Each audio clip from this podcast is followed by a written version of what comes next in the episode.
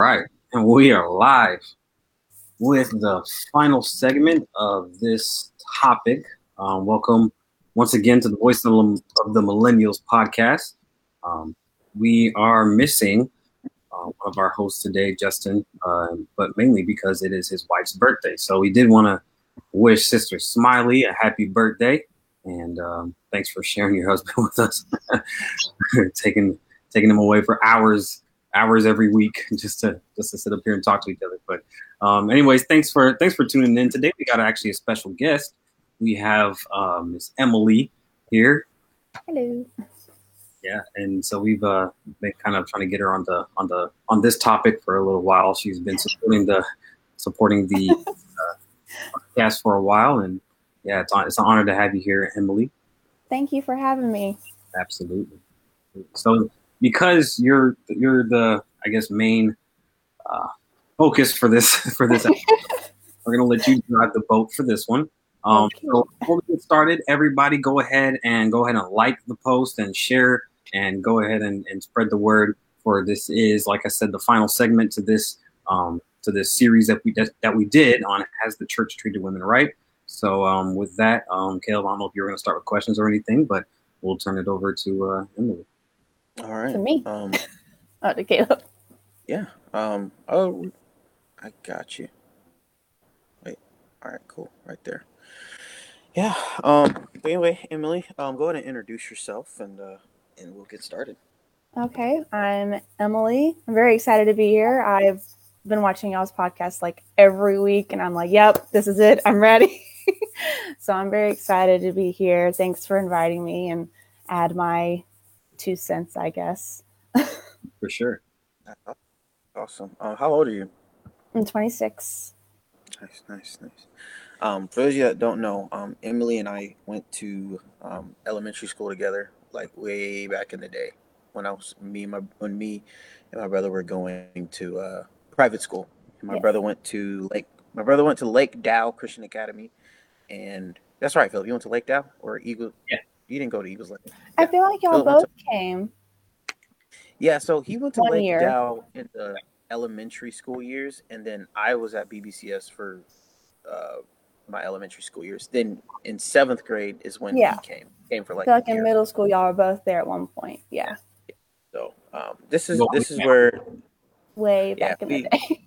yeah she, she Emily knows us from way way way way back in the day. It wasn't until probably a few years ago that uh, me and other folks from you know my elementary school started reconnecting. So um, with that, uh, let's get started. Um, first question I have to ask you, Emily, is uh, how were you and any woman that you grew up with, whether it be your mother, grandmother, how were you guys treated by the church, or um, how did you view the church y'all's with in y'all's view?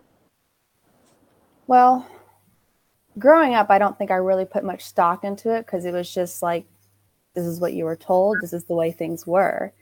Um, but when I was high school, is when I really started to question it because it was almost as if women were held responsible for the downfalls of our our male counterparts, um, Yeah. which I personally did not sit well with me, and it almost I stopped going to church when I as soon as I turned 18, when I no longer had to do what my parents told me to do, I stopped going.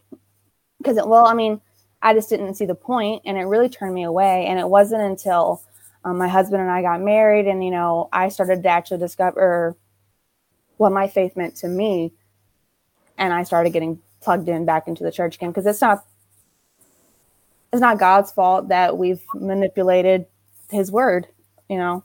so, Yeah. I mean, that's the gist of it. Um, what church did you go to when you were younger? I went to right down the street from BBCS. I went to Liberty Hill right there on Mount Carmel Road. So Oh, okay, is I that remember, um is remember that that Baptist church? we Yeah, I Yeah, remember Liberty uh, Hill. we yeah, drove Liberty Hill. so much. I, I still remember that building. Yep. Yeah, me that's too. uh, literally two minutes to school, two minutes to church. Yeah, yeah. So um so I've never had any sort of dealings with in the Baptist church. I mean, outside of what like when we used to go to chapel um on Wednesdays Um, but I mean, as a kid, I wasn't really paying much attention. Um, detail kind of how the Baptist, um, like what their ideologies are, doctrine, stuff like that. Like the infrastructure of the church, or just what was expected yeah. of the women. Yeah, so or kind of like what was expected of you guys. Um, go to college, find a husband, and make babies. Sounds about right.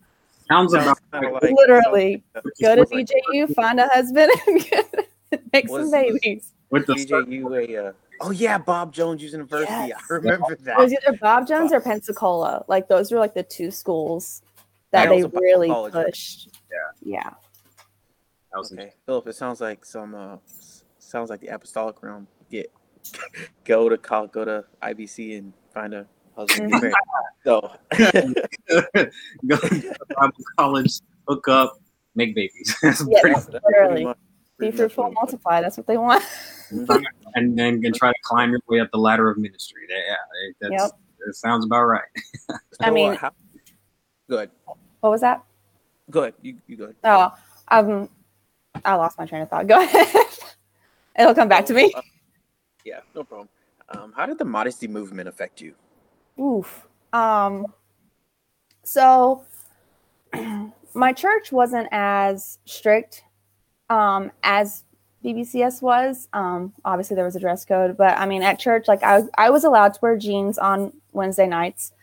Um, Sundays were different. I don't really know why, but they were different.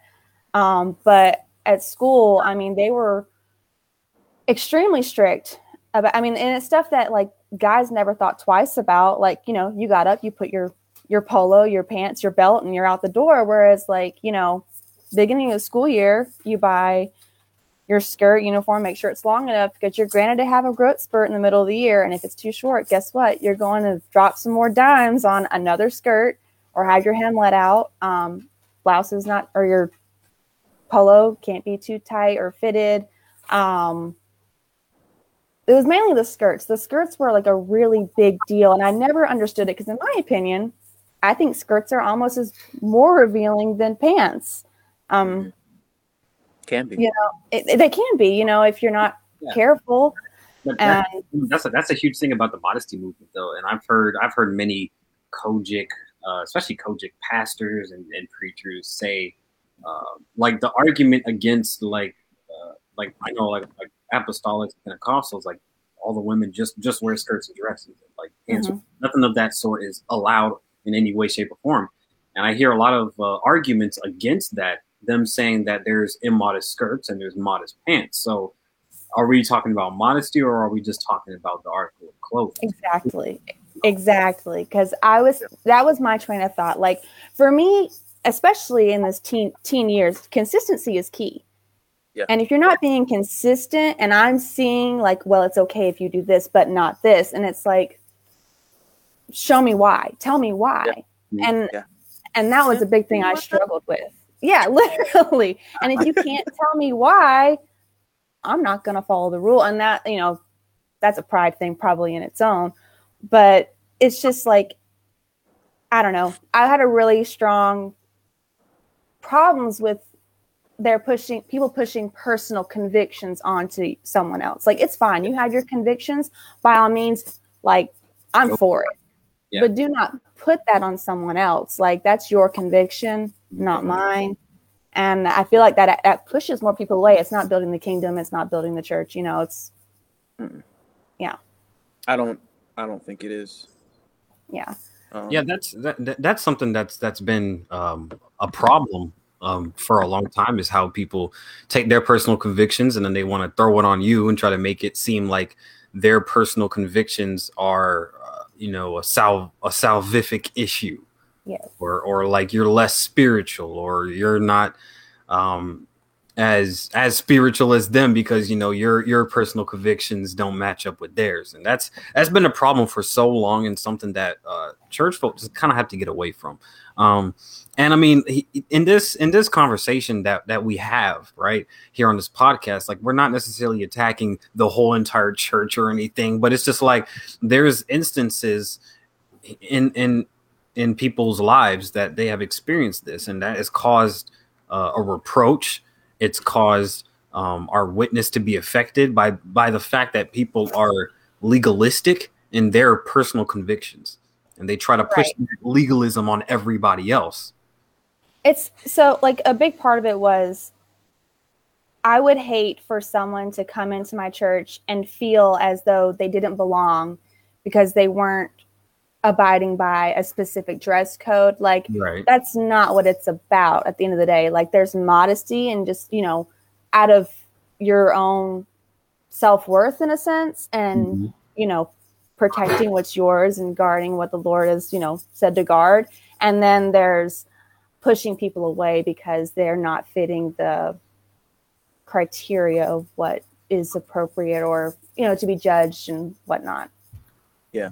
Um, Alexis brings a comment. She says, uh, "The issue with pants in our household is the hugging your form and showing off your butt, and goes against your goes against modesty and holiness." So, Alexis, you're you're right. That that that is true when it comes to pants. Um, but um, skirts do the same thing. As far as what I've seen in the circles that I've ran in, is um, like the women might as well just wore pants at that point, you know, because it's just like it was it was just as tight as as as, as a pair of jeans Mhm. um so and, and- or a pair of leggings and so it's just like like emily was talking about earlier it's consistency you know what i Mhm. mean because it's like people scream like oh my gosh you you need to wear pants you need to wear pants and then then you see the skirt they're wearing you're just like um okay you know Yeah.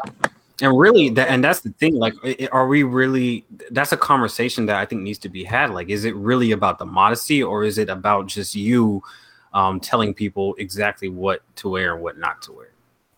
And I feel like that's that's an issue that has kind of been surrounding the modesty movement, is because it's it's different for you to be able to dress modestly, like not you know obviously not dressing provocatively, and and, and I mean and I mean men men do it too. I'm not. I mean, uh, we're not just even talking about women here. Like men do it too. I mean, uh, you, you even got some of the charismatic pastors that be walking around with no shirts and their shorts real low. You know, um, and and, and you know, yeah, you know, modesty isn't just for the women. Uh, it- it's also for the men too, and it's it's a mindset of not wanting to provoke um, people's thoughts with your body. Um, which is I mean, a we're good all- thing which is a good idea ideology to have yeah, it's a good ideology, but don't at the same time don't put like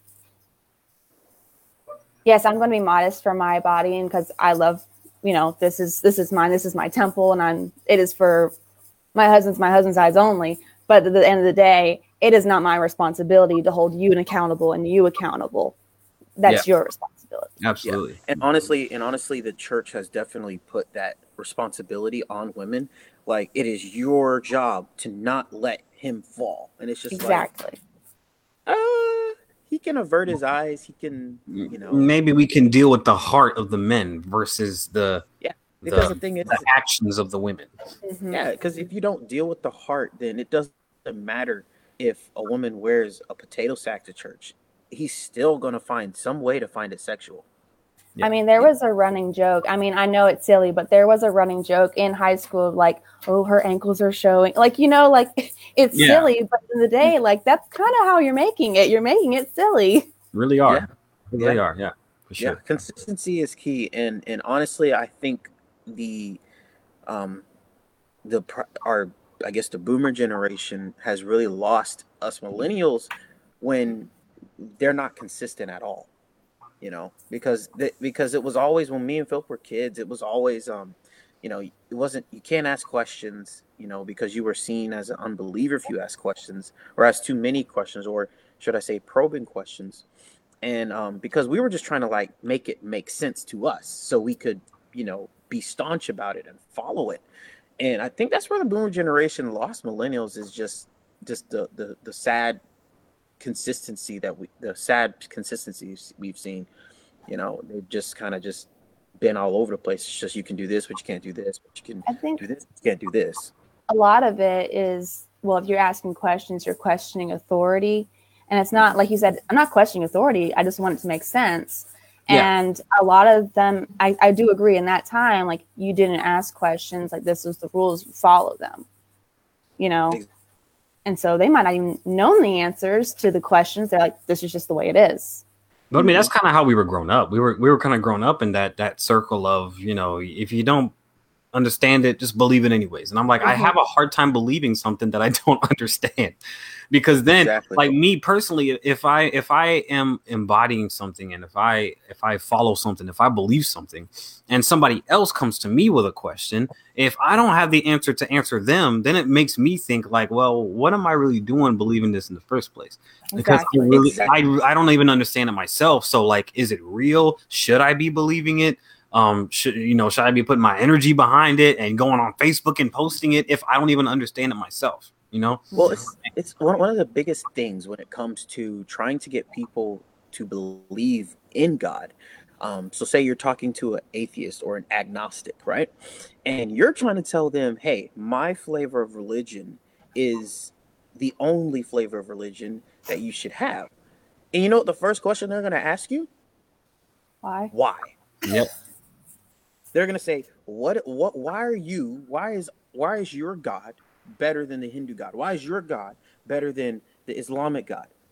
But that's you not know, just questions why? with with other religions. Like that's a, that's a question just in general. Like mm-hmm. and people with, with people in the church or outside of the church, it's always why, mm-hmm. why. And the thing it, is, it, develop this culture of of just believe it and don't worry about it. Then yeah. you're not equipped. Then you're not equipping the people in your congregation to minister and witness because it's like I was listening to uh, Mike Todd earlier this week, his uh, "Who is the Minister Here" series, and he was saying that the pastor's job is to equip us to minister. If you're not properly equipping people to minister, then your church is not going to have a a good witness in the area. Because no, if, when, when somebody asks you, why do you believe in God? Why do you think God is real? And your and your answer is, well, I felt him, or like, Mm-mm. I don't know. It's just, I just think he's real. That's not a good enough answer for somebody who uses critical thinking. You know, yeah. and I honestly think that we should try to kill the ideology that Christians just walk into the church and turn off their brain. Like, you don't got to be an idiot to believe God. No, that's no. what the, that's the attitude that's been pervaded. Just like, just walk into church and turn off your brain and just accept and sh- whatever. Shout, shout a shout a couple times, and God will work out your finances and exactly make, make a lap around the building, and he'll he'll work out your marriage problems. Like, no, don't turn off don't turn off your brain. You still need, you still need counseling. yeah, you still need counseling, and that's what when you walk. Because when you walk out that building and you turn your brain back on, your problems are sitting right still there, there. right there. And then and then what's crazy is that everybody acknowledges that they're like, yeah, once you leave church and the devil he'll try to attack you right after because you didn't handle the problem. You just got an emotional hype, and then exactly. now it's just like, oh, okay, well, I the still have my, I still have my yeah, I still have my problems, but hey, I, I got a good shout on, you know.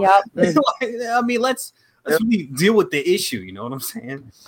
Yeah, yeah. I, I, got a prophetic word. I got a prophetic. No, it, like uh, Alexis brings up a good point. You know, when people earlier in our earlier years were were dealing with depression, anxiety, you know, the first thing, oh, just pray. I'll take it away. And I'm just like, yeah, yes, or, or, it's like you don't pray enough, or you don't read your Bible enough, and I'm like, the devil's no, attacking because you don't read your Bible enough. You don't pray enough. Elijah, like, like what? Elijah like, a prophet. He was a prophet himself. And even he, after having a victory over over a over uh, King Ahab, Ahab, I think it was, after he had that victory, and then he had this depressive moment where he was just like, God, I just want you, I, I don't, I just want to die, and and then God's just like, here's some food and here's a nap. That's all he really needed was a food and a nap. literally what he needed. But I look at that and I'm like, he even dealt with depression himself and he was a prophet that just got out of a miraculous victory. Like he even in that book, I think in the victory, he had like uh, uh, a superhuman speed. Um, I, I, forgot how the King James version like actually words it, but like he ran faster than the chariots and the horses. I think is how the King James version puts it. And I'm like, this man basically was the Flash. and this man had a victory. He had a superhuman victory, and yet he still had to deal with the depression that followed uh, the victory. And I'm like, that so just just because somebody is going through a depressive mindset or something like that just saying you need to read more you need to pray more doesn't i don't feel like fixes the issue. I mean prayer prayer especially would uh, help because you're seeking counsel from god. But one thing the best thing about the church and, and my pastor actually discussed about this last night in our in our lesson was that um, the best thing about the church is that there is a community. Um, and, and especially when and, and that this is why it's so um, important to have qualified ministers because if you have qualified ministers and i even think justin uh, mentioned this on the last podcast that are that are um, um, versed in crisis intervention and know how to uh, uh, deal with the human psyche and stuff like that we would have far more retention in the church. We would i feel like we would be more effective because we understand people and are not just hiding behind pray about it and read your bible more yeah. Mm-hmm. Well, I think saying that, you know, well, the reason why you're suffering from anxiety and depression is because you don't read your Bible. It's, I mean, it, it's, it's like saying, well, you have cancer because you didn't read your Bible or you didn't pray about it. It's like, no, it's a yeah. mental health issue. It's, it's a disease. It's, you know, fill in the blank. That's what it is. Now, yes, if someone has cancer, you bet I'm praying for you because oh, I do believe the power of prayer. Same thing. Yeah. I have depression. I have anxiety. I have fill in the blank pray about it because the power of prayer is very powerful. For but sure. it's not a punishment for not being in the word exactly. enough or not, you know, you weren't a dedicated Christian enough. Yeah. No, that's yeah. what it is. It, Man, that's a big thing that we used to that kind of I feel like that was in the back of our minds. I don't I don't really know if anybody really ever said this blatantly, but there was kind of this notion that if you weren't spiritual enough, if you weren't doing enough, then that means that the bad things were going to come to you you know mm-hmm. almost like an old testament kind of thinking. Like you know you you, you just you, you got you do That's you do bad covenant. Yeah the old covenant. You do bad and bad's just gonna keep coming mm-hmm. to you and then you need to you know sacrifice once a year uh, to you know to cover your sins and stuff like that. And and there, there was always that kind of mindset growing up. I, I and I, I didn't realize it till after I grew up and I look back on my life and I'm just like, wow. In a lot of the churches or circles that we ran with, there was there was this ideology that you know if something bad is happening in your life, then there's something wrong with your spiritual life, and, and that's mm-hmm. not the case. Not yeah. the case. Oh man, I heard it. Oh, if if if you're going through this, then it's a symptom of what's going on in the spiritual, and I'm like, um, which can also maybe, yeah. stem into the well i don't want people thinking that so i'm ashamed and i'm going to hide it. Exactly. Yeah. and that's where like, that's maybe, where hiding sin came from mm-hmm. too. I was just sitting there like well maybe the maybe they got kidney stones because they don't drink enough water? Yeah. That's possible. Exactly. Well, we all know because they didn't read their bible like, oh no, God gave you kidney stones because you're not in the Word, and I'm like, hey, yeah, you're not in the Word. you know, so it's just, um, honestly, it's just consistency is key. Consistency is key. I, I, I really think that, um, that it's really done our generation our disservice when it came to Christ, and we could have retained a lot more young people than we have if we would have just stayed sure. consistent and then if if you didn't know something, just say I don't know. Mm. I, I don't know. I'll, uh, I'll, um, I'll get back to you and let you know. Mm-hmm. Easy. Mm-hmm. You don't got to be all deep and make something up. But that's kind of our generation. Like our generation likes to ask that question, why? And it's really the lack of explanation that one makes sense and two is biblically correct. Um, is why a lot of our generation has left the church. Mm-hmm. Is because one, you don't answer the question. A lot of people just don't answer the question, and they're like, "You just need to believe it." Okay, strike number one. The or second one, is, yeah, the second one is you don't know you don't know what you're talking about, so you're just like, "Well, I don't know, but you know, just believe it." Okay, strike two. and the third one is, "Hey, stop asking so many questions, otherwise you have weak faith." Okay, strike three, and there's more. mm-hmm. Yeah, yeah. I think another big part of it is, like you said, a set of rules or convictions or whatever you want to call them that were expected to be followed. And instead and that being the main focus as opposed to like your actual like where are you spiritually? What's your next step? How do we get there? Mm-hmm. and instead it's just well here's this list of rules and if you're not following them your heart's not right. And it's like that's not if if you're if you're actually focusing on your spiritual growth what where you are and where your next step is the rest will come. Like it'll mm-hmm. fall in line. Yeah. And I mean, that was a big thing for me. in high school was the rules. Everything was very black and white. These are the rules. Mm-hmm. And it almost made me, I was fearful of if I mess up, you know, I can't come to these people and talk to them about, you know, yeah, what I'm struggling with, what's Not going on in my life out of fear, fear of getting expelled or, you know, whatever. And instead of it being a genuine, like, I care about you as a person and I want you to do better. Please come to me. Let's help, you know, and that it was a big um, distrust, honestly, yeah. in the church. Yeah, that I, I, I totally feel that. Um, um, I'm pretty sure Philip and I had that same I um feeling like we couldn't go to those people in power, you know, mm-hmm. like you know, our parents and stuff, because like we felt like if we tell them, you know, it's like instead of us getting the help that we needed, it would just be, you know, you're getting in trouble. Wrong, wrong, you're wrong, you're wrong, you're wrong. And it's just like who who wants to deal with that? Who wants to deal with that? Mm-mm. Yeah. You know, yeah. Like when you're spiritually vulnerable or when you're just, you know, naturally just physically vulnerable, you might have went and done something and and you know, God, our heavenly Father will say, "Come come to me, my child. We're good." You know, exactly. We're good. But you go to your, you know, natural fathers out there or you go to your, you know, natural elders out there and you know, you get beat up, you know. Yeah, so sure. So, uh, em- Emily, I, I wanted to ask you this. So, what what have you seen, um, maybe in probably more recent years, or or or I guess just in your your experience altogether? What have you? Uh, how are some? Uh, give us some examples of how you've seen inconsistency with how women are treated or viewed or told to do versus the men. Like, what is your personal experience? Oh, the double standards. The double. Okay.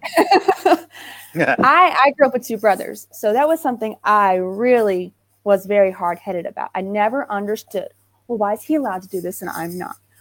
you know? And, you know, dress code was another thing. I mean, obviously there was stricter dress code rules. Um, I did notice that, you know, he's allowed to go out with friends by himself. I can't go unchaperoned. Why? I'm a woman. I'm just more vulnerable. I mean, safety. I mean, it's all possibilities, but at the same time, I asked why and I never got yeah. answers. It was yeah. just, well, you're a girl. yeah. Um, let's see. There's so many. Um, I just remember always comparing myself to my brothers, and I was like, I just don't understand why they're allowed to do so much. They're just allowed to do everything, and I was not allowed to do anything. yeah. At the end of the day, like yeah, yeah, Alex can go. Alex can go. And I'm like, no, you can't go. You can't do this. I was like, why? Because you're a girl. So, did you ever try to get into any kind of ministry at church, or were you even, um, like, did it, what, what, like, did anybody motivate you, or even try to push you towards ministry or anything? So, yes, um, when I was in middle school, high school, um, um, our music minister really, you know, was he invested in me, and I did appreciate that. He would get me into the music at the church.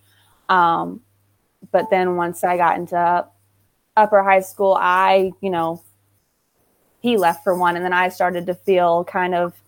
I didn't feel like I belonged. I didn't know where I where I fit in anymore, and it was it's just a hard time in your life, 18, 19 years old, and um, yeah, I stopped. Definitely. But when we moved um, my husband and I got married, we moved to North South Carolina, and we started going to a church there. And I got really plugged into the music ministry there, and I, I cannot explain. Just it was almost like a, a weight was lifted off my shoulders. Like I knew this is where I belong. This is where I'm supposed to be. Um, I have I have a community, like you said, which is a huge thing that's going to be there, uplift me answer the hard questions for me, be there for me when I'm struggling. Like that yeah. is just key. It's key finding good communities that want to see you grow spiritually and want what's best for you no matter what, you know, because they love yeah. you and they, you know, that's what they want for you. Yeah. So great. That's that's where I am. I'm in the, the music industry. We haven't yeah. found our a home here yet, but we're still looking. Yeah. You're in a which which part of Japan? You're in Misawa, right? We're in Misawa. Misawa. Very nice. Very nice. Yeah. It's a very beautiful area up there. Snowy. Mountainous. Mountainous, very mountainous. But uh yeah. Yeah, my buddy was at Misawa. But um so what how did your did your mother or grandmother ever like detail any experiences to you um when you were coming up? When it came- Like Just how honestly, they were no.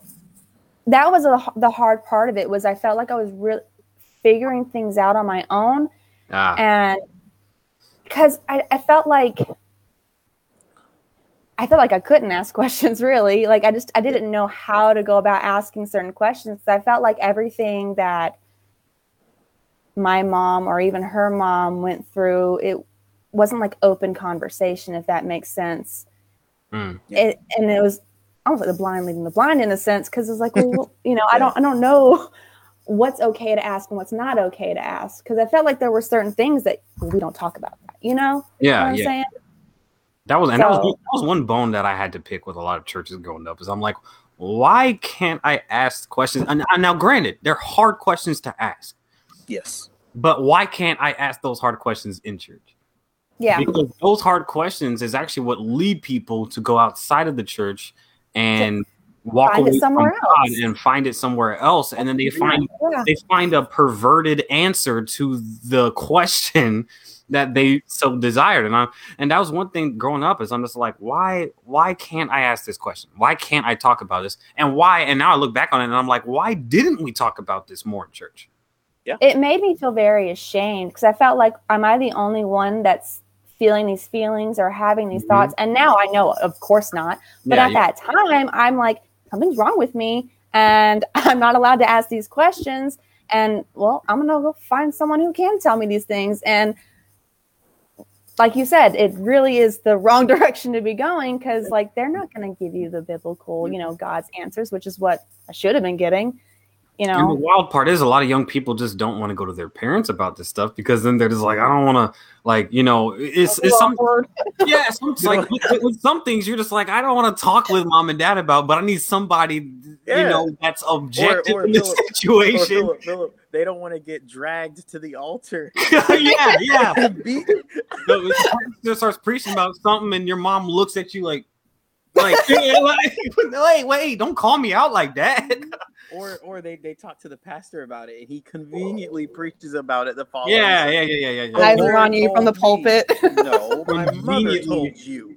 And then, and then the pastor got the nerve to be like, "Nobody talked to me about this." Yes, they did. Yes, they yes, did. they did.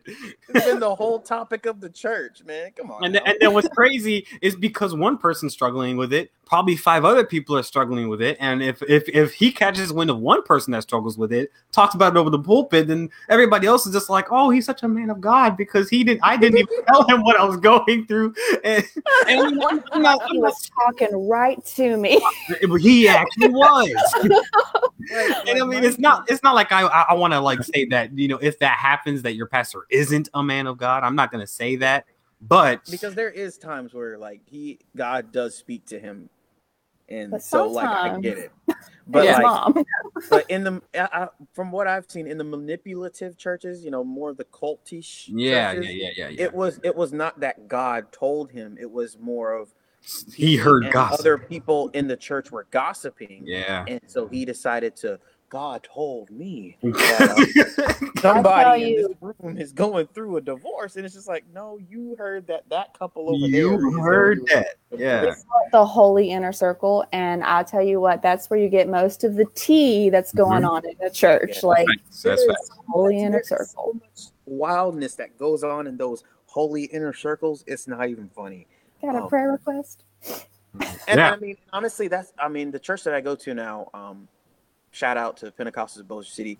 Um, it is, it's probably the best church I've ever been to, because there's no holy inner circle. Like Mhm. you, you know, you can get to know the pastor, you can get to know the assistant pastor and the youth pastor, but there's no preferential treatment. There's no we're gonna sit you down and tell everybody, tell you everybody else in everybody's business in the church. Mhm. You know, hey, you know, they're they're not gonna sit you down and be like, hey, watch out for that one. There, that, Yeah. that one. Like they're they're not gonna do that. Like they do their job, which is pastoring. You know, that's why I've really I've, I love the church. You know. Yeah. that was that was a huge issue that i had also growing up in it especially a smaller church was there were lots of cliques and you knew who knew what about who. Like it, it was it was blatantly ob- obvious. So You couldn't confide in anybody because it no, was- there and it wasn't and it was never like a genuine like I am really struggling and I really need you to help me. It was it, it just it felt very um I, I it was nothing was safe, it, nothing was confidential. Everything I knew, if I told this person, seven other people knew already knew. You know? Yeah, yeah, yeah. and they would they would say it under the guise of pray for Sister Emily, and Yes. then they'd start. with Yeah, the- yeah, yeah, yeah, Well, yeah. what's going on with Emily? You know.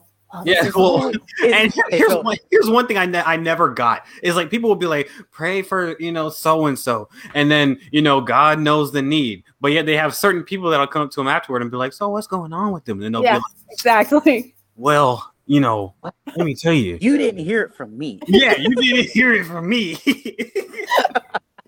Exactly. I hate when that happens because they're like yeah pray and that's why I've always like I, I hope some of my youth aren't watching this but a lot of people will be like I have an unspoken prayer request I hate that so much. don't say that because one you're not speaking to the issue and two once it once it once you tell one person it's no longer an unspoken prayer request so No. like a- and i mean we- that's a that's another subject for another day that we can dive deep into about you know unspoken and not speaking to to the issue but it irks me every time i hear unspoken and i'm like i understand your your your want for privacy but that's what your pastor's for Mhm. and if you can't trust your pastor with the intricacies of your life when it comes to you may not wanting everybody to find out what's going on, then you may need a new pastor. Yeah. Pastors should be trusted. They're, they should be trusted. I mean, I trust my pastor. There's nothing that I wouldn't tell my pastor. Nothing. There's nothing that I'm struggling with that I wouldn't want to tell my pastor, you know? Because I have that much faith in him. I have that much trust in him that one, he's not going to go behind my back and tell everybody. And two, he'll actually help me deal with the issue, um, which is another big thing because people say they pray and then they won't pray. And I'm like, Exactly. They, they just got the tea and dipped. yeah, they got the tea and dip, and I hate I hate that. Like people are like, "Yeah, can you pray for me?" And people are like, "Yeah, I'll pray for you. What's going on?" And then they download the information into them, and then they're like, "Oh yeah, yeah, I'll pray for you." God Don't never pray. hears God never hears one prayer about that problem. He's Well, I a think you, you hit the nail on the head though about like I mean, you should trust your pastor or anyone that's in the leadership of the ministry. Like Yeah. that they are there for you. Like that is like they are mm-hmm. called to the ministry. That's what they're there for. And vulnerability is such a key because I feel like when you're vulnerable, it's because you feel safe. Yeah. And that's how you should feel. You should feel safe. And when you're vulnerable, transparent, you're not hiding things. You know, it's you can't, you know, tuck away in your corner and do these things. You're open and you're, you know, it's being dealt with, it's being handled, Yeah. it's going to help you in the long run. And ministers should be trustworthy people. If they're not trustworthy people, then you probably shouldn't be a minister because your job is to minister to people. Like you can't minister to a wall. You know what I'm saying? So like you gotta you gotta be a trustworthy person, which is another reason why I've always like well not always, but especially in recent years, I've advocated for women ministers because and because there's some things that I'm just like as a male minister, I don't want to or just can't deal with. Yep. I can't speak to women specific issues. So that's why, you know, I have my wife and she's a minister herself and she deals with those issues. And there should, yeah, yeah, yeah, there should be trust in your pastor, uh, whoever that may be, man or woman. But, you know, obviously there probably is lines in which you, you, you should, you should draw on what you should discuss. And that's, um, that, that's one reason why that there, there should be more, I feel like women ministers in that. That's what I was going to hit on. I feel like it, you're the pastor's wife or women minister should also have be trustworthy as well because Yeah. like you said there are some things i'm just not going to come to my male pastor about that you know out of comfortability or at the same time it's just not appropriate Yeah, you I mean, it, yeah, it doesn't Yeah. have anything to do with him specifically. It's just the fact that you know it- it's it's it's it's it's an it's an issue that shouldn't be discussed. Yeah. And, and mixed. Well, it's like it's like Come- why would a why should a I mean in the manipulative circles that Philip and I ran in why why should a woman go talk to her pastor about sexual issues that she's having? Hmm. true. Why? I mean, as we have Yeah, seen in yeah. the past, that has led to pastors. Yeah, falling. I wouldn't call that falling. I would call. I would call that taking Yeah. advantage of the Yeah, situation. I'll- I'll- Yeah, I'll- taking I'd, I'd, call, I'd call that opportunism. That's what. yeah, call very that. opportunistic. But I feel I feel like if we if we kind of I, I feel like another model is like so you know you have a pastor and then you have a pastor's wife and I that in recent years especially that's kind of like it's not and it's just kind of an idiosyncrasy with me but it's just like I wish that we could start viewing pastors' wives as not just pastors' wives and as pastors themselves mm-hmm. Because because they do pastor. yeah, they're they are the they are a pastor as well. So a lot of people put emphasis on the man, and I'm like the woman does the same thing, if not more. Granted, she's probably not behind the pulpit as much. She probably doesn't run her mouth in in, in the public as much. But the stuff she does behind the scenes, the ministry that she does, especially to the women in the church and everything, like that is equally important. And I, feel believe like it- someone commented a couple weeks ago how some wives actually write their uh, husbands' sermons. yeah, Oh. yeah, we've seen that growing up. Yeah. Yeah, They do so much behind the scenes, you know. And Homie um, doesn't have original thought. not not a single original thought. All right, moving on. Uh, so Emma, how did the purity movement affect you? Um, so I had a purity ring um, Oh, when I was in high school. That's so. My brothers didn't. Um, me- me and my brother didn't either. no, not not a thing. And it's like, well, it's to remind you, Which you know, not to to fall prey to sin. Like, well, what's to remind him? yeah, I'm like, I, was, I was about to say like, well, Where's his reminder? and, and, like now it begs the question like, why wasn't it necessary for them to have a purity ring? And a, lo- Mhm. honestly, it really kind of messed me up because you know they would do these um, illustrations in school and church. They take a flower and they like, okay, now crush it up, pass it around the room. Okay, now make it look pretty again. It's like I understand the metaphor you're trying to make here that you know once it's gone, it's gone, but it's not something that someone takes from you. You know, it's Yeah. something that God created. It's not a possession, Be- like yes, like like, like between- Justin said last week. Yeah, it's not a Yes. possession for the man to take. Yeah. And, you know, and and and I just feel like there was so much stress, especially as a girl, like, you know, protect your flower and, you know, don't let those men take advantage of you and this and that. And it's like, you know what? Like, you know, there are plenty of girls that take advantage of boys too, you know, like it, it's a I mean, two way no, No, street. they don't. They don't want to talk real. about that one. They don't Yeah, want to for real, talk 'cause- about that. Because I know, I know women out there that are just, out Christian women out there are just giving it up. It's just like he didn't take nothing from. Mhm. yeah, She was like, "Hey, here you go," and he was like, "Oh, Oh, and, and a lot a lot of them do it in the name of exploration. Mhm. Exploration. honestly, I think I, I think the the sexual activity, um, sexual promiscuity amongst young teenagers, I think it's it's not it's just simply exploring. yeah, That's yeah. And, a and I lot mean, of it. Go ahead. No, no, no. I was, I was just gonna say, like, I, I I mean, we don't definitely, definitely promote that, especially among teenagers. But like, No. that, that's why conversations need to be had in the church about. That's these what I was saying. I was never getting, I didn't get answers that I wanted. You So guess what? them. I found them for myself. And like I, like I'm not gonna like you know lie. I'll be vulnerable. You know, it was something that I wanted to know about, and I thought I was the only one struggling. Like, why don't I? And I'm not. Like, I know I'm not. Like, I know that that's perfectly normal. You're a teenager. Your hormones are raging, and like I am such an advocate for. We need to talk about it more. We need to talk about it more because Yeah. I was so so naive, so so naive, and Yeah, and you can, you can, you can have appropriate conversations about these topics. You can yes, in church. It's possible.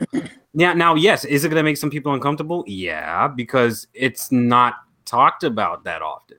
Like we talk about depression so much in church. We talk about addiction so much in church. We talk about sickness so much in church, but we don't talk about the sexual stuff. because The it's stuff, shameful. the stuff that, and and the crazy part is that is running more rampant through the church than depression. A lot more rampant in the church. So it, and and it's- it's interesting because like you got, and, and it's not just young people either. Like you got pastors that are going through this stuff. You got ministers, you know, going going through the same exact stuff. And I, and and it's like the the discussion needs to be had more often. Yeah. Because when you don't, when it's not talked about it, you're going to seek outside sources, being your friends, porn. And guess what? That's not real life. Yep. That's fake. Yep. And you're going to be in for a very rude awakening when you do get married and you're like, this is not what I thought it was going to be like. And your first year of marriage is a very struggle bus. Rocky you know? road. Rocky road. Yeah. Yeah. Well, it's like um, what was I gonna say? Um, shoot, I'm an idiot. Okay, I lost my train of thought. um, It happens to the best of us. um, oh yeah, that's what I was gonna say. So um, for some reason, I noticed that um, I was I scroll a I scroll like an ex Christian ex Pentecostal forum, just seeing what uh, just seeing what people are saying about the church, and I um, one of the main gripes with some of the women on those forums is, is they say that a woman with a high libido is considered a whore yes. and and I and I I think back to those times when I was a kid. Men with high libidos were those were yeah those were manly men yeah yeah they, they can get anybody. also, they also being want. praised. Yeah. But if a woman has a high libido, oh she's a slut. I'm like, so he's a slut too. Yep. Yeah. yeah. Like, what, like, what about him? Like, what does that make me as a man? If I'm, a Dance man. yeah, Yeah, and my, and my thing is is is we should we we sh- we should stop demonizing. First of all, we should stop demonizing people in general for having a high libido because it's natural. And um, yeah, like, and and we should also make that conversation very a very regular conversation to let teenagers know, okay, I have a high sex drive. It's okay. It's natural. I'm not going to hell for simply having a high sex drive. I just need to learn how to control it through hmm the act of Christ. That's it. yeah, and and it's interesting because like, um, and uh, uh, Matthew Tuttle said this at NAYC uh, two years ago. He was like, if God didn't want you to be emotional, then why did He make you with emotions?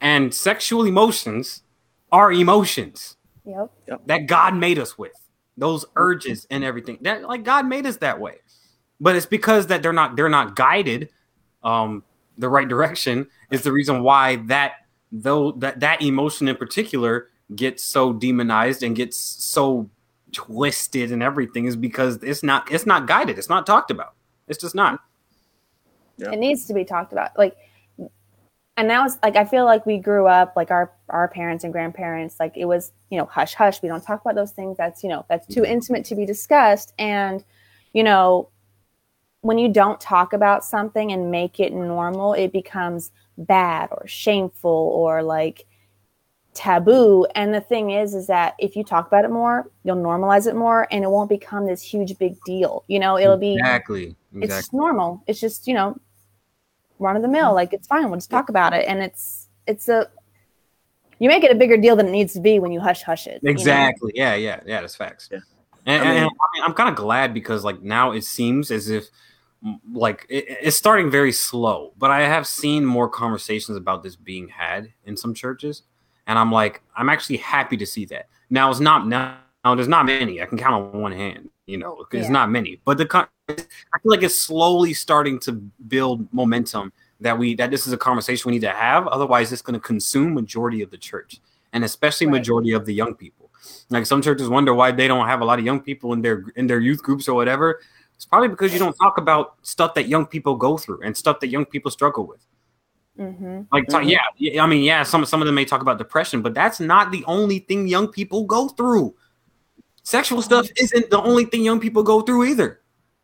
Like, there's a lot of stuff that young people have questions about that they need answers to, and when we, as a church, kind of push back those questions, then they're just like, I'm gonna go somewhere else and find the answer, or just leave this thing altogether. Yep. Mm-hmm. Yeah. Because, like, Well, you know, um, like uh, Alexis taught said, um, you have to have those honest conversations without condemnation. And the biggest thing that teenagers deal with is condemnation. yeah, for sure. Like they feel everything they do is a sin. hmm Every thought they have, every every inclination they have is a sin. You know. And Well, I think that- the big Go ahead. I think the biggest thing we have to root out is condemnation. Go ahead. For sure. I, I think at that at that point in your life, the most important thing as a teenager is to be accepted. Mm-hmm. And if you're worrying about being judged or, like you said, condemned, absolutely not. I'm not sharing anything with anyone. I'm not going to tell you what's going on in my life because if I get rejected or ostracized or, you know, judged, it's over. Like my life is over. Like as a 16 year old, I remember feeling those feelings like my life's going to be over. Like I want to fit in, I want to be accepted. So, like, like nail on the head. Like that's something my husband and I have talked about. Like just learning based off how we grew up. You know when we have kids we i want my kids to feel safe coming to me because i'd so much rather them come to me than the internet or their friends because i want to like i said i, I love them i care them i want to guide them. So i want to make sure that obviously if you do something wrong there will be consequences but at the end of the day those consequences are never going to outweigh my love for you you know? Yeah, and yeah, like exactly. Open dialogue is going to be so important in our home whenever we are, you know, have our own kids. Yeah, yeah, same, same. And it's very Um, that that's very important. Yeah, it's I want to show the love of Christ to my kids. Exactly. Because honestly, if you don't teach them the love of Christ at home, how do you expect them to grasp the concept of the love of Christ at church for an hour? You're, They you're won't. not. They're not Yeah. going to grasp it. You know, so you- you grow up with this sense of, you know, in the circles that Philip and I grew up in, you know, you always when you always had this so, sense of condemnation. Always had this sense of condemnation. You couldn't really you know, talk to anybody without them throwing some dude's quote in your face, making you feel feel like trash. Um, so it's it's con- condemnation's huge. It's huge with um with young teenagers. Yeah. Yeah. Um, but uh, Philip, do you have anything else you'd like to ask him?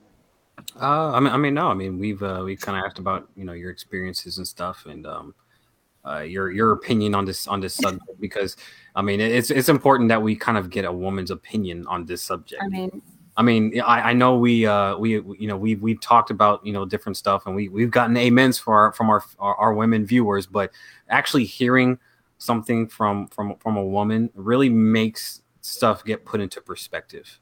For well, I mean, every time, I mean, like the past two weeks, like I've been, I've been watching, and I'm like, they are really hitting on the head, and it means a lot. It means a lot knowing that you not only recognize it, but you, you know, you acknowledge it, you and you're you're you're putting it into action, and it Yeah. means a lot because you know, growing up, felt very unheard as a girl because it's like they just don't get it. They just don't get it. yeah, yeah, and you know when i saw the the the title. I was like yes i'm ready for this. Yeah, yeah.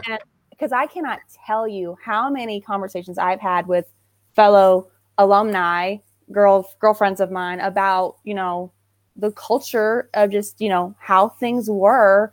And you know it just wasn't fair. It wasn't right or you know like this your priorities are not where they should be man. You know like that's not what it's about. Like just because i'm a girl doesn't mean that you know the double standards have got to stop It- you know you got to cut it out For sure. Yeah, Yeah. yeah, I, I totally agree. Um, that has really killed our witness. Honestly, it's killed our witness.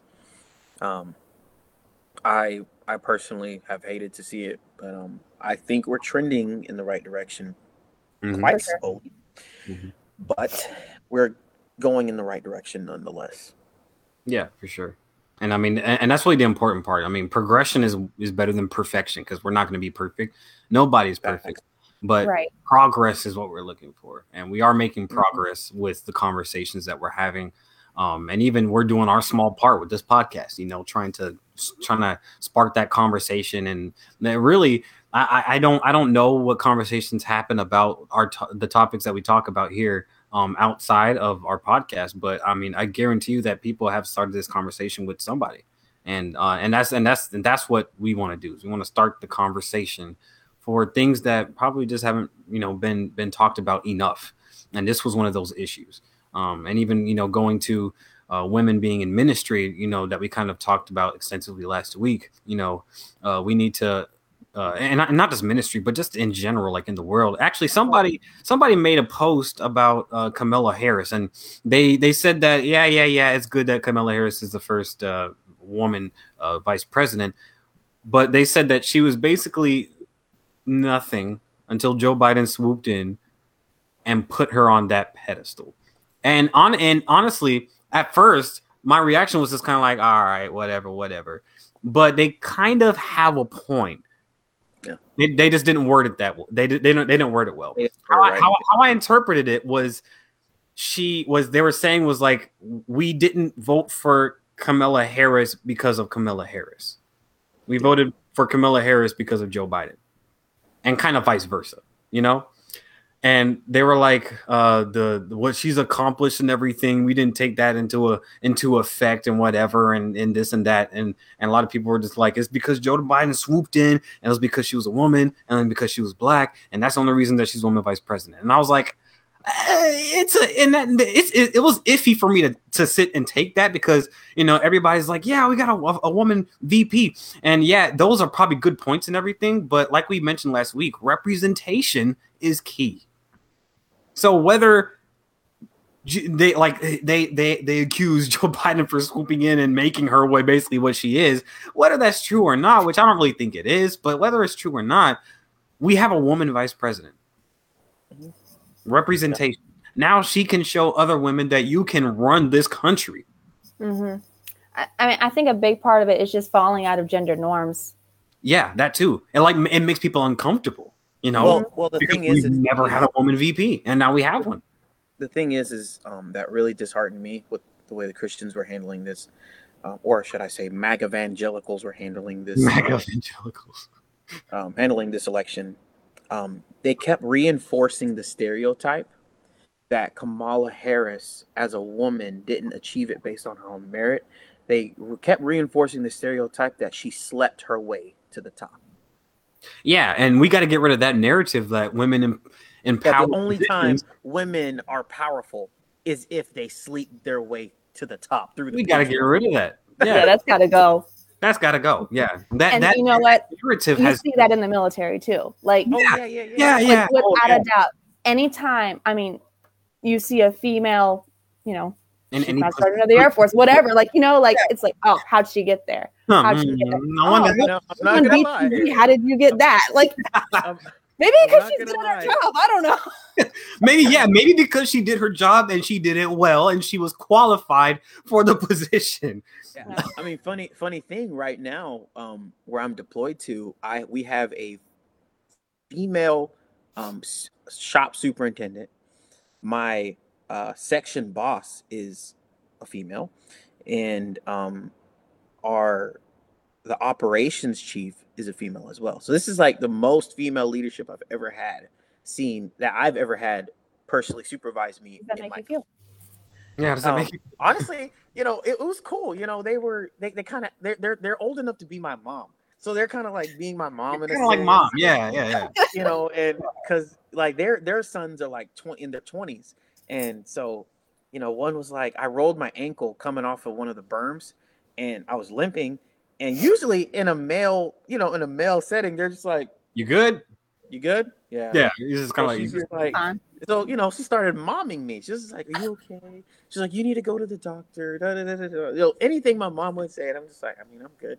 And she's like, Okay, well, go go sit down and rest it and and you know, just just being my mom. And also what I noticed is uh, when they when they first came in and they finally there was you know the the changeover of of the transition of power, uh, they automatically started cleaning stuff, like stuff that I thought was okay. I was like, this is fine, you know, this that over there is fun. Like, man, they're like, okay, take that, fold it up, put it over there. We're gonna rearrange this. We're gonna get that, and I'm just like, and they're making life better. You know what I'm saying? And I'm just like, but, well, I want to know so why you didn't see it to begin with. I don't know. Like, I, honestly, honestly, but, well, it wasn't like it wasn't like things that were like out of place. It was just things that had just been there, and like they weren't in the way. It wasn't, you know, it wasn't smelling up the place. It wasn't, you know, it wasn't dirty. And so we're but, just like, but they came in and they made it better they made it better. And that's why that's why we gotta value women's inputs, their opinions, and support their vision when when they are in those positions of power and like they're in ministries or they're in leadership positions. Like that's why it's so important to support that because like they just come in there and then they just made it better. Mhm. A lot of the And- times, though, they're the silent And- times, though, they're the silent partner, and it just, oh, a magic fairy just came and did all this. It's like, no, Yeah. I did. No, no, yeah, yeah. Yeah. well, it's like for instance, funny thing. Uh, so they had one of they had one guy. They we, he was taking all of our a bags out and re like redoing them to like make them look better. And also there were some like boots, like some long rain boots. And so she was like, "Okay, take those and put those under the thing." And so he just stuffed it under there. And she said, "No, no, no, no, no. Fold it and Uh-uh. then put it underneath." Oh man! And like like. Lauren just said, women make everything better. It was funny. I tell you, the second day they were there, that place was smelling good. Yeah. It Yeah. was clean. It was dusted, and it, it was good. It, was- it was it was great. Um, But the one thing I didn't, I, one thing I did not agree with was so we have like a concrete slab as our floor, and they had two guys uh mop the concrete slab, and I'm like, why are we mopping concrete? That was my Oh. only. That was my only gripe. But I mean, yeah, I mean, I mean they're, not, They they're not like keep them busy, like something for you to do. Mop the concrete. they're not going to be perfect leaders, but they make everything better. And Yeah, that's the it's, when God gave um Adam Eve, like we, we look at it like, oh yeah, God gave Adam Eve, Eve's, Eve's just supposed to follow behind Adam. No, no. She came like Adam wouldn't have done what he did and would have accomplished what he accomplished if it had not been for her. Mhm. That makes Well- them co-partners and not just Adam, hi, Adam, hi, I'm doing this. And Adam, yeah, I'm naming this animal. And it, it now becomes Adam and Eve that had dominion over the earth. Mhm. Well, it's like um, how many Philip? How many men have had to learn from their wives how to load a dishwasher? Even though the way we Probably like even though the way we- 98%. Even though the way we did it was we were just like, okay, just throw all the dishes in it. Yeah, and that's then their the- wives come in, Get and then their wives. There's a certain order. Man, I can't tell you when I got married and like I was just loading the dishwasher, and then she would come behind me and rearrange everything I just did, and I'm like, I'm just not even gonna do the dishes no more. And she's like, No, no, you don't have to be dramatic and everything. How about this? I'll load the dishwasher, you unload the dishwasher. I'm like, okay, cool. Like, uh, so I'll so she'll she, I'll unload the dishwasher, and then she loads it, and it looks all nice and it looks all pretty, and it, everything's just like. And then me, I'm sitting up here just like, let me stuff this here, and put, like I, am just putting stuff where it fits. Meanwhile, she's just like, it goes here, it goes here, and I could, yeah, and I could never really get it right. So I'm just like, all right, I'm gonna unload the dishwasher. Well, it's like when, when we grew up. When we grew up, it's always been okay. Small plates at the top, you know, utensils, boom, boom, boom, and then yeah, big old pots in the bottom, boom, boom, boom. yeah, yeah. That's another thing.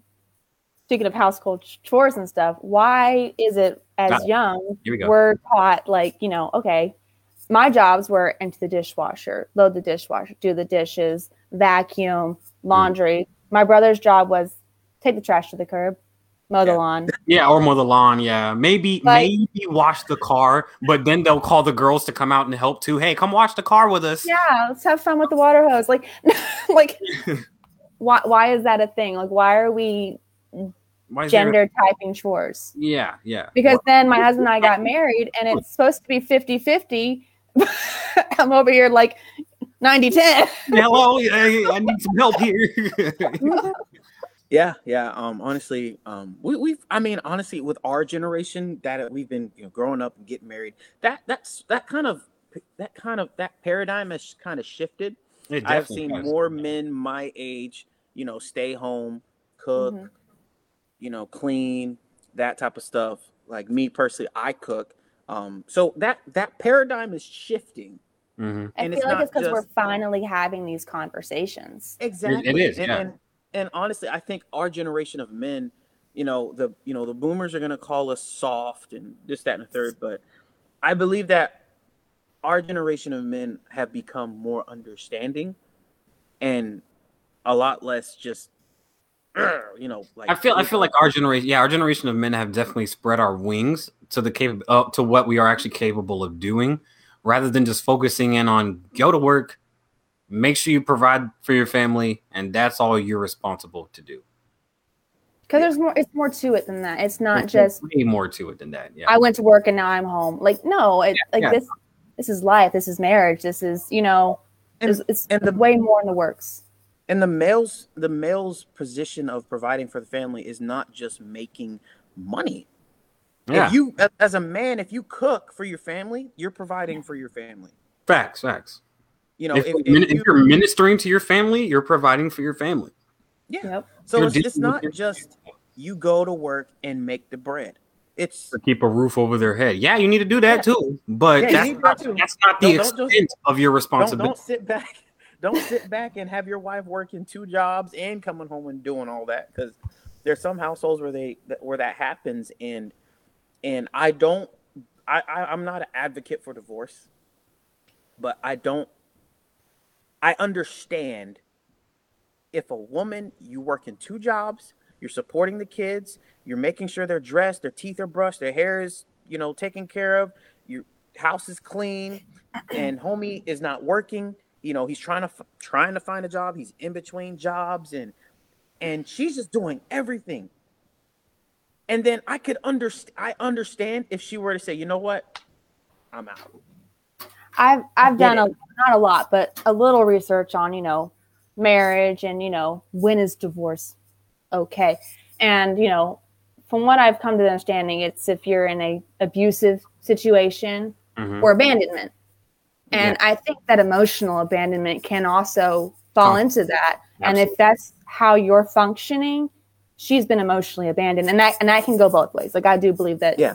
So do, do you think um a, a, a man a husband not helping out his wife like doing like house chores and stuff that's emotional abandonment It can be because I mean, it can be so overwhelming.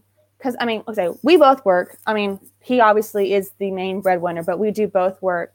And if I come home in the morning and everything is still falling on me, I can get so overwhelmed and to the point where I just I can't function, and that's where like I need I need your help. Like we both live here, we are both in this together. Like we you know, for we got to be there for each other, you know. And if he's feeling overwhelmed with whatever's going on, like I want to be there for him in that same way.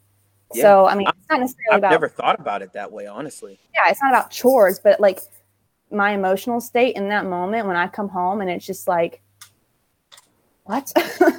yeah I, honestly i've never i've never seen it that way i i figured whenever women would say you know my husband's not there for me or you know he's emotionally distant i figured you know she meant like he just sits down and doesn't you know Mm-mm. listen to her whenever she That speaks comment.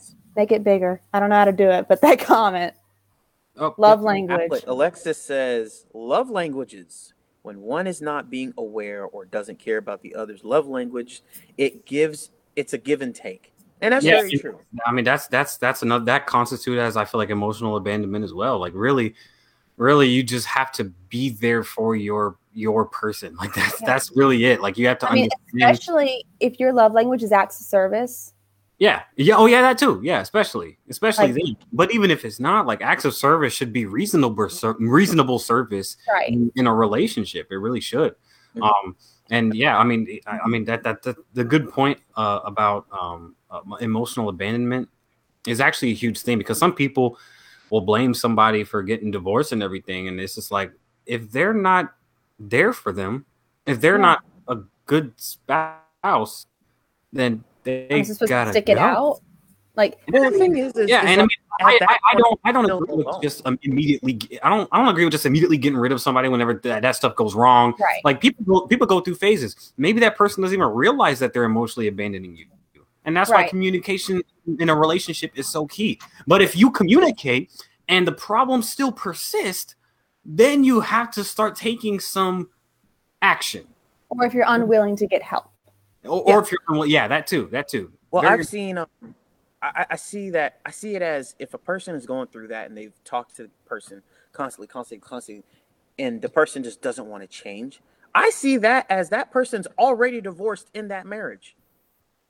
You've already taken your your emotions out of out of it. You've already detached. You've And already the thing is, is Christians get so caught up, caught up in in optics. Mhm. You know, and I- again, like I said, I'm not a proponent for just divorcing willy nilly. Um, I'm just saying, like I, I, I'm, e, I understand why it happens. I get it. Yeah. Yeah. yeah. But yeah, um, so yeah, we've we've we've been going now for about sixty nine minutes, so we're gonna try to gonna try to wrap up. But this was this was a really good conversation. Uh, it was a three part segment that we had. Um, if you, it's your, this is your first episode watching this series, go back and watch the first two. We talked about very very important things, but um, this conversation was needed. Um, and Yeah. it still and it still is needed um, outside of this podcast. So, um, like we said at the beginning, go ahead and share this. Please like, uh, tell your friends and tell your family um, because uh, th- these are conversations that need to be had. They're important conversations, and if you agree or disagree with anything we said, go ahead and put it in the comments. We we actually welcome. Um, uh, I wouldn't say arguments, but we welcome debate and constructive criticism. Yeah, we definitely welcome it. Um, some people may may think that we're just a bunch of yes men. We're not really. Um, we we we we just like talking about stuff and having discussions, whether you agree or not, is important. It really is. Yeah. Yeah, So, I agree. Yeah. Um, We're um, also on uh, spot for those of you that are watching. We're also on Spotify and Apple. Apple. So if you don't, um, Facebook doesn't. The Facebook app does not allow you to play it in the background on your phone like YouTube does. So you can just go on our podcast, um, Voice of the Millennials podcast, on Apple and Spotify, and you can just listen to it on your car ride or however you want it. for sure. want to do it. So, um, um, Emily, really appreciate you coming on. Thanks Um, for being here with Thank us. to you so much gotta for say. inviting me. was a appreciate your appreciate your uh appreciate your support we really do appreciate your support Of course. And, I look uh, forward to it every week. that's awesome that is awesome emily before we close out do you have anything else you'd like to say to the um, audience um, let's just keep having these conversations for sure. Um, highly encourage them to keep happening, especially in your church. You know, ask the hard questions because not nobody else will. So Yeah. we got you know just keep asking. Let's keep having these conversations so that it can become normal and we can be progressive. yeah yeah i, I totally agree uh philip you got anything No, I mean, I, I I pretty much said just about everything, and I uh, so agree wholeheartedly with what Emily just said. Yeah, keep up the conversations and ask the questions. all right well with that we appreciate every single one of you tuning in and watching and listening and we will see you guys next week friday at 7.30. peace God bless y'all. Y'all be easy. Bye.